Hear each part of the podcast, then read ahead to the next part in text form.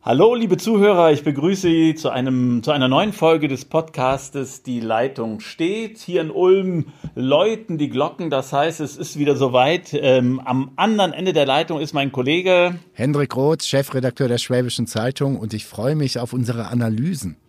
Ja, genau, wir wollen nämlich mal wieder Analysen starten. Genau. Und ähm, naja, es ist ja äh, an diesem Wochenende beziehungsweise am Freitag um Samstag in Leipzig der CDU-Parteitag über die Bühne gegangen.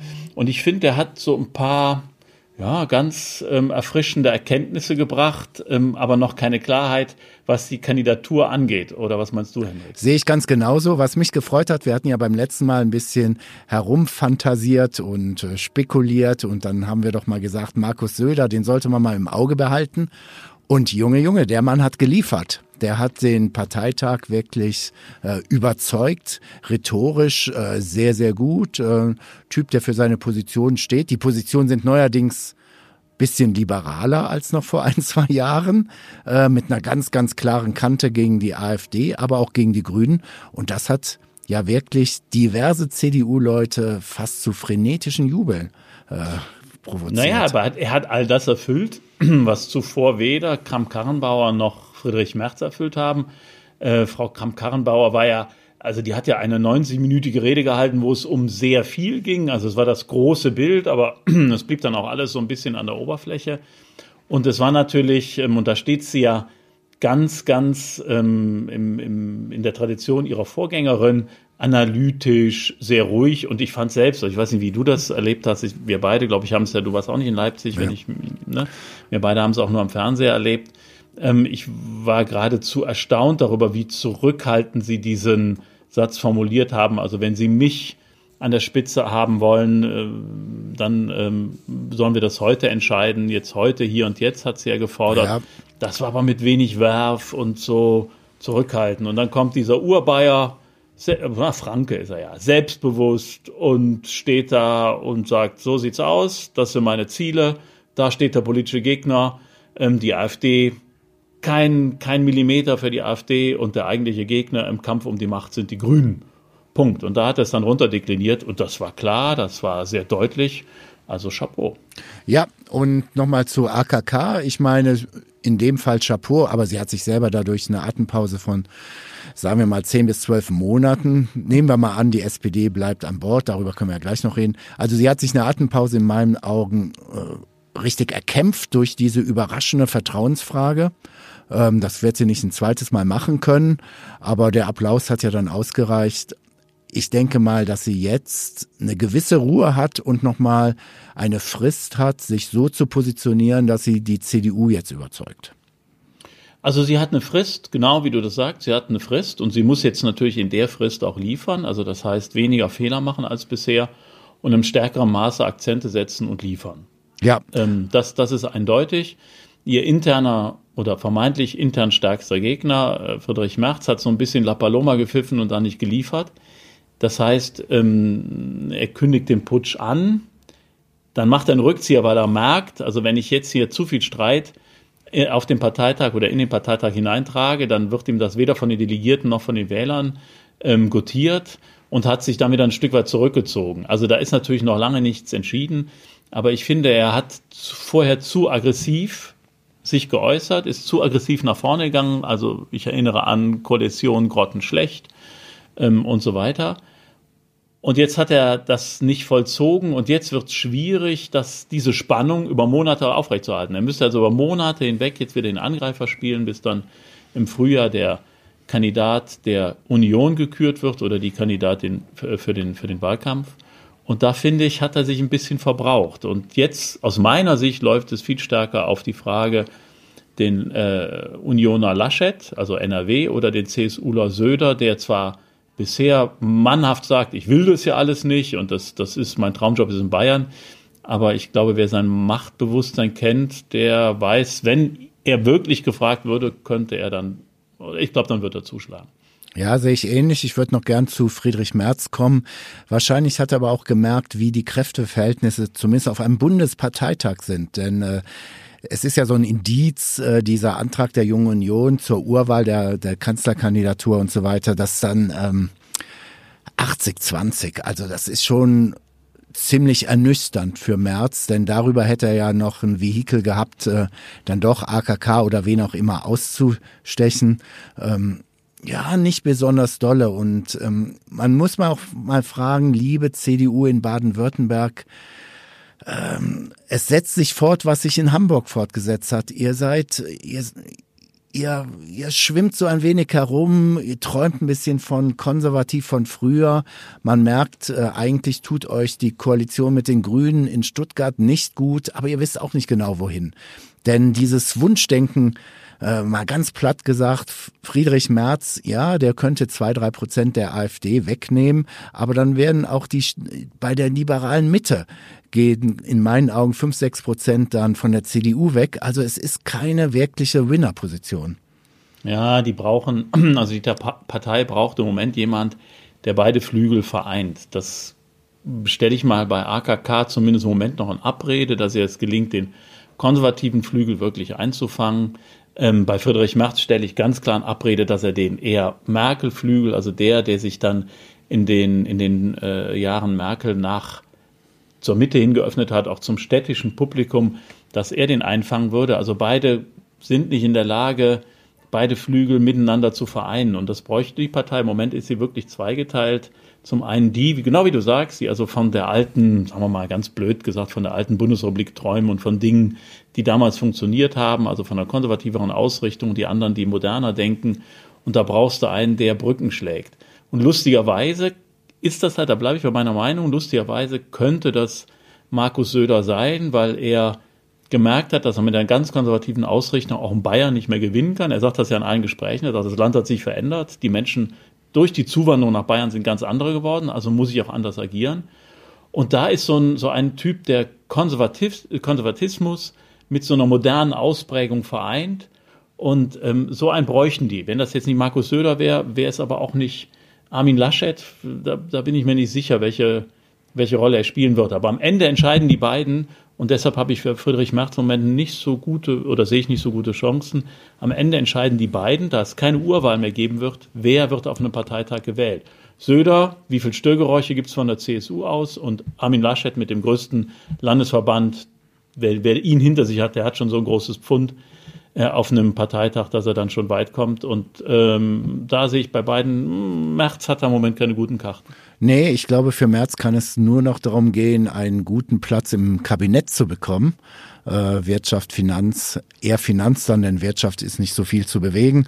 Ähm, für mich ist ganz interessant zu sehen, es gibt ja nach wie vor in der Publizistik ein paar, die ihm die Stange halten. Es ist nach wie vor, wenn man mal grob gesagt, die FAZ. Äh, und äh, was Lustiges, weil es ja im Prinzip hier bei uns im Südwesten spielt. Da hatte jetzt die FAS am Sonntag äh, stehen, dass Merz es nicht lassen könne und jetzt würde er zur ISNI-Runde gehen, um da einen großen Auftritt zu haben. Für alle, die es so nicht kennen, die ISNI-Runde gibt es jetzt seit 40 Jahren in Isny im Allgäu. Das ist eine, ein großes Treffen, sagen wir mal ganz vereinfacht, zwischen der Industrie und der CDU. Äh, Weil es bei uns im Verbreitungsgebiet ist, bin ich da auch immer dabei. Dadurch kenne ich die Leute da. Und dann hypt jetzt die FAS, dass Friedrich Merz kommt. Mhm. Jetzt war ich bei diesen Treffen auch schon achtmal. Und da ist jedes Mal Friedrich Merz dabei. also es ist äh, völlig normal und es ist, äh, ja, das ist eine ganz interessante Runde. Natürlich ist sie parteipolitisch geprägt, aber da in dieser ISNI-Runde äh, gelingt es immer wieder ganz aktuelle Probleme, Themen weltweit aufzugreifen. Und es ist sehr spannend teilzunehmen. Und da habe ich Friedrich Merz als sehr klugen, abwägenden Mann kennengelernt, aber auch da geht gar nichts raus. Also da, die Isni-Runde ist nichts, um jetzt irgendwie eine neue Front aufzubauen. Und da muss ich mich schon fragen, FAS, warum macht ihr das? Und ähm, ich glaube, meine Prognose ist jetzt, Friedrich Merz wird sich das alles sehr, sehr kühl anschauen.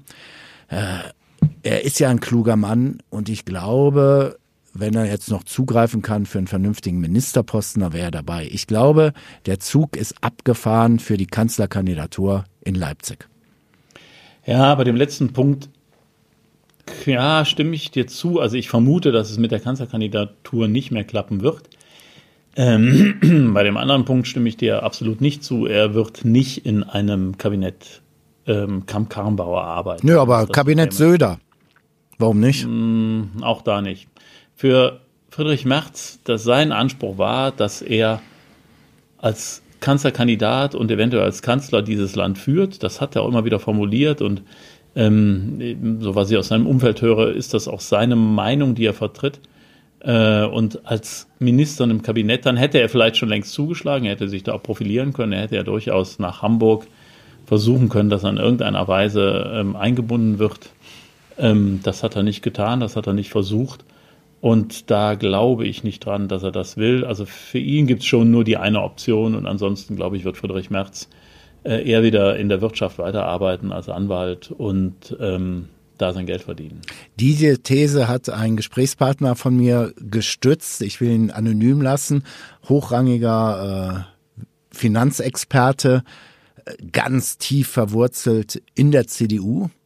Ähm, auch eher konservativerer Teil der CDU, der sagte, boah, also Leute, wir werden auch ein Vermittlungsproblem bekommen, Friedrich Merz, wenn wir darüber reden, äh, mal ganz konkret Altersvorsorge in Zeiten von Nullzinspolitik der EZB und so weiter, sagt, ja, mit seinem jetzigen Arbeitgeber, wo er dann unterwegs ist, da kann man sehr schnell mal sagen, okay, da hat er einen Kunden, äh, der hat dann, was weiß ich, eins bis drei Millionen Euro auf der hohen Kante und sagt sich, wie investiere ich das für die Altersvorsorge? Ähm, meine Quelle sagte mir, machen Sie sich mal schlau bei den Sparkassen und bei den Volksbanken und fragen Sie mal da die Leute, wie viel der normale äh, Kontoinhaber auf der hohen Kante hat fürs Alter. Und die Zahl nannte er mir direkt 15 bis 20.000 Euro. Das ist nicht gerade die Sensation. Und da sagte er, und dann kriegen wir ein Vermittlungsproblem, wenn wir sagen, investiert mal schön in Aktien, denn bis ich allein die Gebühren für den Aktienkauf reingeholt habe, äh, also das ist alles sehr schwierig. Will sagen, selbst auf eher März hingerichteten äh, Positionen oder auch äh, Personen, die März grundsätzlich schätzen, die werden langsam skeptisch und sagen, nee, nee, wir müssen uns schon doch mehr in die Mitte orientieren. Und von daher denke ja, ich. Du sprichst ja, du sprichst. Also Entschuldigung. Ja, ja, nein, das war's. Du sprichst ja ein ganz grundsätzliches Problem an, das ähm, bei der Vermittlung eines Kandidaten März anliegen würde, auch wenn er Kabinettsmitglied wäre, gerade wenn er als Finanz- oder, oder Wirtschaftsminister arbeiten würde. Es ist ja nicht nur, dass nicht nur so, dass, dass Rentner heute gar nicht so viel auf der hohen Kante haben, wenn sie in die Rente gehen, ähm, dass, dass, dass sie das in Aktien investieren könnten. Also auch die jungen Leute haben ja von ihrem verfügbaren Einkommen eigentlich ähm, gar nicht so viel übrig, dass man da einen irren Kapitalstock oder Aktienvermögen anlegen könnte, das einen dann ähm, über die über die Rente dann trägt, die dann eventuell, wenn die jungen Leute heute äh, später mal in Rente gehen, dass die dann ähm, absolut, ähm, wenn die Rente nicht mal ausreicht, dass sie dann genug Geld zur Verfügung haben. Also freies Geld ist bei vielen Menschen, die im ganz normalen Bereich verdienen, ist überhaupt nicht genügend vorhanden, so wie Merz das dann äh, ja vollmundig angekündigt hat, ja, dann sollen sie halt in Aktien investieren. Ähm, also da ist ein Punkt, da muss man aufpassen, äh, da ist das, was er tut und das, was er sagt, natürlich ein, ein ganz, ganz großes Problem. Und gerade in Deutschland kommt ja ganz schnell ähm, so eine Neiddebatte auf. Ähm, wenn man jemanden hat, der selber viel Geld verdient und dann Anlagetipps gibt an Menschen, die nicht so viel Geld haben wie er. Auf der anderen Seite finde ich aber, dass man ihm das zum Vorwurf macht, dass er sagt, äh, die Deutschen sollen grundsätzlich versuchen, ähm, ihr Geld nicht nur aufs Sparbuch zu legen, sondern äh, in, in Vermögensanlagen zu bringen. Ich finde, da kann man ihm keinen Strick draus drehen. Nö. Das behaupten alle Politiker, ja, ja, ja. alle Rentenpolitiker seit Jahr und Tag, also durch, durch alle Parteien hindurch, von der FDP über die SPD zur CDU, die sagen, verlasst euch nicht nur auf die gesetzliche Rente, sondern versucht auch andere Anlageformen zu finden ähm, und versuchen die Betriebsrente zu äh, stärken, ja, ja. haben die Riester-Rente erfunden. Also dann da ihm immer einen Strick draus zu drehen, das ist. Nee, das, also das wollte ich jetzt auch nicht und auch mein ihm, Informant ein Mensch als Millionär, er ist halt ja, Millionär mit Privatflugzeugen. Und wenn der da mal sagt, ah, dann können die was anlegen, das fällt ihm natürlich auf die Füße. Vielleicht guckt ja Friedrich Merz, alter Atlantiker, war ja lange Jahre äh, Vorsitzender der Atlantikbrücke, äh, weiß, was in den USA abgeht. Guckt er jetzt mal genauestens wieder in die USA rein. Wir haben es ja jetzt offiziell Bloomberg Ex-New Yorker Bürgermeister, will gegen Trump kandidieren und der hat im Prinzip dasselbe Problem. Bloomberg ist zigfacher Milliardär, deutlich reicher als Donald Trump, was Donald ja sehr ärgern würde. Und er kommt auf diese, diese Reflex oder diese Ablehnung bei der Demokratischen Partei. Da der linke äh, Saunders und so weiter, die sagen schon, ey, ein Milliardär kann nicht für uns sprechen. Vielleicht so ein bisschen schaut da Friedrich Merz mal hin und sagt sich dann am Ende, ah, so, man vergleicht Äpfel mit Birnen, aber vielleicht habe ich da auch ein Darstellungsproblem. Ja, und die, die Bundesrepublik sind nicht die USA. Die USA hat halt mit, mit Reichtum und mit dem berühmten He made it. Äh, das sind Menschen, die haben es in ihrem Leben erreicht, die haben es gemacht, die haben es geschafft. Das ist in den USA ganz anders verankert als in Deutschland, wo halt der Reichtum auch immer so ein bisschen unter dem Verdacht steht, ja, das geht nicht alles mit rechten Dingen zu. Das heißt also, hier ist es wesentlich schwieriger, wenn jemand aus der Wirtschaft, der Erfolg hatte, versucht, in die Politik zu wechseln, was bedauerlich ist weil natürlich der, Men äh, der Sachverstand dieser Menschen im wirtschaftlichen Bereich äh, stärker ausgeprägt ist als der eines äh, studierten Lehrers. Äh, Nichts gegen Lehrer, aber äh, die Kollegen. Deine Frau ist eine Lehrerin. Ja, ich sage ja nichts gegen Lehrer, aber die, die Kollegen aus der Wirtschaft ähm, haben natürlich unter Beweis gestellt, dass ja. sie Erfolg haben können. Bei dem Thema Reichtum und Erfolg würde ich sagen, geben wir unseren Werbetreibenden eine Chance, machen wir eine kleine Werbepause und kommen zurück mit der SPD. Passt doch, oder? Genau passt das. Alles klar, hier die Werbepause. So, und jetzt sind wir wieder dabei. Die SPD, wir haben ja jetzt lange über die CDU gesprochen, noch sind sie in einer großen Koalition und jetzt wollen wir mal schauen, ähm, bei der SPD rumort es ja erheblich, Anfang Dezember wird entschieden, die, derzeit können die SPD-Mitglieder abstimmen, wer es wird. Was ist denn deine Prognose? Olaf Scholz. Habe ich heute auch gehört und zwar von einem Kollegen aus Berlin, der halt die SPD aus Berliner Sicht ähm, immer sehr, sehr detailliert beobachtet. Jetzt kommen wir beide ja ursprünglich aus NRW. Ich habe so ein bisschen Gefühl, dass die Genossen in NRW, und da sind ja immer noch recht viele, dann doch an den ehemaligen Landesfinanzminister Norbert Walter Borjans denken. Also ich, also Norbert Walter Borjans in, in allen Ehren, wir alle kennen seine Vita, äh, nicht nur Landesfinanzminister, sondern er war auch äh, Kämmerer der schönen Stadt Köln, aus der ich ja gebürtig komme. Also allein deshalb äh, qualifiziert ihn das natürlich zu höheren Wein. Äh, das ich würde ja geil einsprechen, noch, aber gut. Und, und er ist noch, er ist noch, äh, er ist noch Fan eines Fußballclubs, oh Gott. der vollkommen zu Unrecht auf dem vorletzten Tabellenplatz steht. Nein, Quatsch. Äh, Spaß beiseite. Also der Bekanntheitsgrad ist natürlich außerhalb von NRW nicht so groß.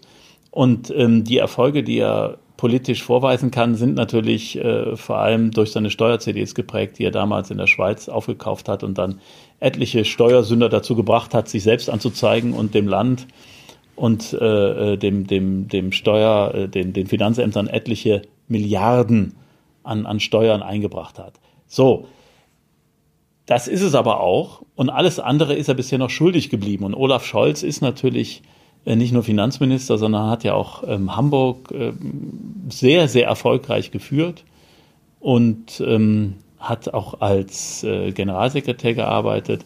Also ich finde, Olaf Scholz ist einfach nochmal ein ganz anderes Gewicht und da frage ich mich nicht, ob das am Ende nicht den Ausschlag gibt, weil als Typ sind die beiden ja gar nicht so unterschiedlich. Also finde ja. ich, wenn ich sie so erlebe in den Podiumsdiskussionen, Olaf Scholz ist noch zurückgenommener und sagen wir mal, hat das Temperament einer Rennschnecke. Das stimmt schon, also dass er eher nüchtern ist. Aber jetzt gibt er ja schon Kontra in den letzten Tagen.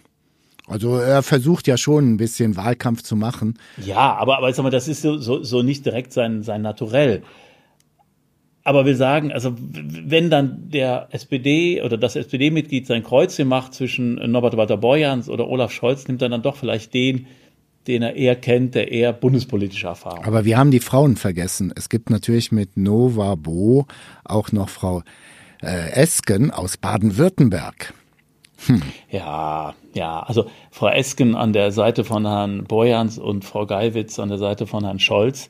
Ähm, das ist im Übrigen, das, das möchte ich mal an dieser Stelle sagen. Ich fand diese ganze Geschichte in, in der SPD, diese Wahl ähm, des, des Vorsitzenden und die, das Auswahlverfahren, was ja vor ein paar Wochen stattgefunden hat, insofern aus Frauensicht ähm, ja fast beleidigend, weil da haben Männer sich beworben und haben dann, weil es eine Doppelspitze sein soll, sich dann noch eine Frau dazugenommen. Und das meine ich ganz ernst. Also keiner, also von dem Pärchen war, glaube ich, hm, bei Schawan ja. und, und Stegner war es vielleicht anders. Ähm, ähm, und Schwan, Entschuldigung. Schwan, Schwan, Schwan. ich musste Gesine gerade auch überlegen. Gesine ja, ja, Schwan, Gesine nicht Schwan Annette Ralf Stegner. Ähm, ich finde, also da sind die, die starken, bekannteren Kandidaten sind die Männer und, und, und die Frauen begleiten sie in irgendeiner Art und Weise. Und das fand ich doch irgendwie nicht mehr zeitgemäß. Und so ist, finde ich, das auch bei den beiden äh, Pärchen, auch wenn die Esken sich jetzt durchaus auch äh, rhetorisch freigeschwommen hat. Aber sie äußert sich ja auch, man muss sie bei der Eske, muss man ja wirklich mal feststellen, äh, sie greift frontal an, äh, wirft Scholz zum Beispiel vor, sobald er den Mund aufmacht, hat er schon den Kompromiss im Mund. Also er könne gar nicht eigentlich wirklich sozialdemokratische Positionen vertreten. Finde ich schon sehr, sehr grenzwertig, diese Positionierung. Aber ja, jetzt komme ich. billig, wenn man eine Koalition ja. ist, muss man, also dann ist sozusagen Kompromiss das, das tägliche Brot. Aber ich komme noch was. Die zwei werden ja gefeiert von einem in meinen Augen völlig überschätzten Juso-Chef Kühnert, der auch rhetorisch sehr eloquent des Weges kommt, aber so wirklich geliefert hat er auch noch nicht, etc. Aber vielleicht gibt's da so einen Moment, so ein Moment, wo dann auf einmal tatsächlich 52, 48 ähm, für diese zwei. Und dann wäre die GroKo ja doch wieder mal in Frage gestellt. Sie wäre in Frage gestellt, aber wer beendet denn jetzt die GroKo? Also man kann natürlich dann noch mal eine oder könnte auf die Idee kommen, noch mal eine Mitgliederbefragung machen, ob die GroKo weiter bestehen soll. Dann fände ich, gerät es langsam ins Lächerliche wenn man es jetzt den Parteitag, also den nehmen wir an, Norbert Walter-Borjans würde dann äh, zum Vorsitzenden gewählt, äh, wenn dann der Parteitag bestimmen soll, der wird natürlich auch in großen Teilen von denen bestimmt und, und äh, diejenigen haben großen Einfluss, die auch in der Bundestagsfraktion sitzen. Und man muss sich immer vor Augen halten, dass bei Neuwahlen mehr als die Hälfte der SPD-Abgeordneten arbeitslos würde. Ja. Die Minister ohnehin, weil sie ja nicht mehr in der Regierung säßen und die Abgeordneten würden alle miteinander arbeitslos. Und ich bin der festen Überzeugung, da bin ich immer noch bei Franz Müntefering, Opposition ist Mist. Das hat er zu Recht gesagt. Und die, die Angst davor, in die Bedeutungslosigkeit abzustürzen, wenn man jetzt wählt, könnte doch einige davon abhalten, dass man diese große Koalition beendet. Und es wäre ein Sturz in die Bedeutungslosigkeit. Da bin ich ausnahmsweise wieder mal bei dir, weil du mir jetzt auch meinen Hauptgedanken zurechtgelegt hast. Denn ich glaube, es wird alles keine Lösung für die SPD. Die SPD wird sich weiter verhaken und, wirklich, und bei den Wählern äh, nicht wirklich als Alternative wahrgenommen. Denn meine These ist jetzt, ich glaube auch, dass es am Ende des Tages Scholz wird. Also wird er auch auf dem Parteitag gewählt. Und man kennt die SPD ja nun jetzt lange genug. Und meine These ist, es dauert ein, zwei Stündchen und dann werden auf einmal irgendwelche Parteitagsbeschlüsse gefällt, die ihn Scholz schon wieder in so ein enges Korsett treiben, dass er sich kaum bewegen kann. Denn es wird, die SPD wird wieder Forderungen aufstellen für die letzten zwei Jahre der äh, großen Koalition. Und ja, das, das wird, also, also es wird, es wird andersrum oder ganz kurz formuliert, die Wahl, die Urwahl des Parteichefs wird kein Befreiungsschlag, weil die Partei selber nicht weiß, wohin sie will. Das wird mitnichten ein Befreiungsschlag. Es ist ja immer so, dass man unterstellt, bei der Urwahl, weil es ja eine demokratische Entscheidung ist, aller Mitglieder könnte man die Partei dann wieder einen. Aber wieso werden denn dann die Gräben zugeschüttet? Das ist ja genau äh, wie einer Parteitagsentscheidung. Zwar haben die Mitglieder entschieden, aber wenn wir eine, und, und, und jetzt in dem Fall bei der SPD, äh, Granden hatten wir ja äh, 22 zu 21 Prozent bei, bei Scholz und, und äh, Borjans. Also wer sagt denn, dass dann die Gräben zugeschüttet werden oder es gäbe eine größere Einheit? Das ist ja vollkommener Quatsch. Ähm, das ist nicht so und man wird sehen, die Gräben werden wieder stärker. Kühnert wird natürlich dann, wenn man in der Koalition bleibt, das als Hebel benutzt und sagt, ja, wenn wir drin bleiben, dann müssen wir aber Forderung A, B, C stellen von denen er dann wieder weiß, dass es für die CDU extrem schwierig wird, da mitzugehen. Also das wird eher noch schwieriger, aber ich glaube nicht, dass die Koalition jetzt direkt im Dezember zerbricht. Da glaube ich wirklich nicht mehr dran. Ich glaube, unser ähm, Running Gag mit der Rotweinflasche, die hast du gewonnen. Also ich glaube auch, dass die Regierung zusammenbleibt. Und ich komme noch mal, ich zitiere noch mal meinen Gesprächspartner von der CDU, den wir über Friedrich Merz eben hatten. Äh, der der argumentiert ganz identisch mit Blick auf die CDU-Abgeordneten. Er sagt, äh, Herr Groth, Sie werden sehen, wir erreichen ja auch nicht das Wahlergebnis vom letzten Mal. Will sagen, bei uns werden die Rufe nach einem Ende der GroKo deutlich leiser werden, als Sie glauben. Ja, das, da bin ich auch fest von überzeugt. Beide Parteien können bei Neuwahlen im Grunde nur verlieren, nicht gewinnen. Die einzigen, die gewinnen können, sind im Moment Grüne und AfD. Und äh, ja, bei der AfD will das niemand und auch bei den Grünen ist es natürlich klar, den beiden großen anderen Parteien oder bei der SPD, der eher dem großen Partei, dass dann wirklich die Wachablösung kommt und sie als zweite große Kraft im Land komplett abgemeldet sind. Äh, das werden die nicht tun. Ich bin fest davon überzeugt, sie werden es nicht tun. Und dazu gibt es noch ein Argument, was ich für ein bescheuert, gebütsmühlenartiges, wiederholtes Argument halte, äh, dass man immer sagt, man könne in der Opposition gesunden.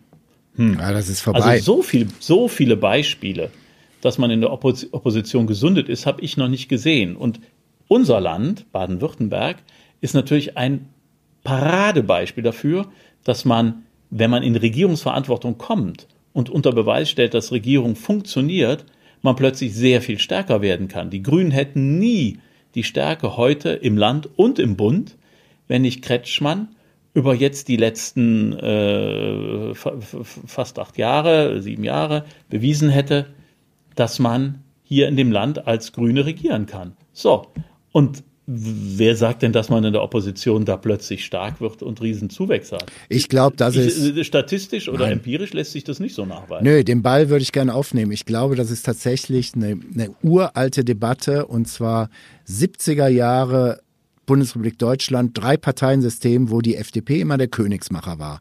Da waren die zwei großen Volksparteien groß, stabil, immer eine Basis. Wenn die eine Wahl verloren haben, konnten sie sich tatsächlich erholen und mit anderen Positionen wieder auf den Markt kommen. Jetzt ist es soweit, dass ich, sagen wir mal, bei der CDU habe ich rechts davon die AfD, die in der Opposition, egal was kommt, rechts überholt und bei der SPD habe ich die Linke, die, spielen wir es durch, dann machen wir einen Mindestlohn 12 Euro, dann wird die Linke um die Ecke kommen und sagen, wir wollen 13,50 und so weiter ja. und so fort. Und dieses Spielchen ist für die SPD und die CDU verheerend. Und da bin ich komplett bei dir. In diesem Parteiensystem, wo wir jetzt hier, ich betone, aus meiner, ich bin immer noch der festen Überzeugung, wir sind nicht in Weimar, wir sind nicht in Weimar, aber wir haben jetzt fünf, sechs Parteien, die grundsätzlich immer irgendwie in, in ein Parlament kommen können. Und dann ist es einfach viel, viel schwieriger. Da in der Opposition heraus, ich habe immer in der Opposition jemand Radikaleres. Ich kann nicht wirklich diese staatsmännische Politik betreiben, die dann CDU oder SPD in den 70er, 80ern und auch 90er Jahren noch betreiben konnte. Es ist einfach schwierig. Und deshalb glaube ich, die Wette ist verloren. Du hast recht, die große Koalition wird dieses Jahr überstehen. Aber wer weiß, vielleicht trinkst du in der Weihnachtsbaum dann doch noch meine Flasche Rotwein weil dann am Ende alles ganz anders kommt und sich der Parteitag zerlegt. Man hat ja manchmal, und du erinnerst dich an ähm, den, den legendären Parteitag, äh, wo, wo Lafontaine, Lafontaine Scharping aus dem, aus dem Sattel ja. gehoben hat mit einer Rede. Das heißt, ähm, es gibt ja durchaus immer noch Redner, ähm, ich weiß es nicht, Boah. Kevin, Kevin Kühnert ist. Ja, aber Kevin Kühnert hat keine Substanz. Also der, ja, die lachen vielleicht. Darum geht's ja erstmal nicht. Lafontaine hatte auch manchmal keine Substanz. Also das ist ähm, der, der, also es geht um rhetorisches Talent und wie man Menschen auf seine Seite ziehen kann. Lass es nicht Kevin Kühnert sein. Ich weiß nicht, im Moment fehlt mir die Fantasie, wer eventuell so eine solche Rede halten könnte und dann ähm, die Delegierten dazu bringt zu sagen, wir wir äh, gehen aus der Koalition raus. Also, du suchst also den Markus Söder der SPD. Ich suche den Markus Söder der SPD, den ich im Moment so noch nicht sehe. Aber ähm, manchmal ist das ja so, dass auf einem Parteitag Dinge passieren, die man im Vorfeld so nicht erwartet hätte. Und ähm, ja, manchmal äh, entwickelt das ja Eigendynamiken. Also ich will nur sagen, ich würde jetzt auch nicht äh, alles darauf setzen, dass, dass es äh, am, am kommenden, was am nee, 6. und 7. Ja. Dezember ist glaube ich, ähm, dass es dann tatsächlich so kommt, dass die SPD in der Koalition bleibt. Ich sage einfach mal, schauen wir mal. Vielleicht können wir auch Schauen wir mal, reden. genau, sagt ich der denk, Kaiser immer schon. Das war's für heute. Und wir sprechen uns kommende Woche. Wir sprechen uns kommende Woche und dann sind wir schon, nein, dann sind wir noch nicht schlauer, dann müssen wir immer noch eine Woche warten. Ja, ja. Woche warten. Aber es gibt sicherlich noch andere Themen, vielleicht auch aus dem Land, die uns mal wieder richtig beschäftigen werden. Denke ich dahin. Auch. Bis Tschüss. dann. Ciao, ciao.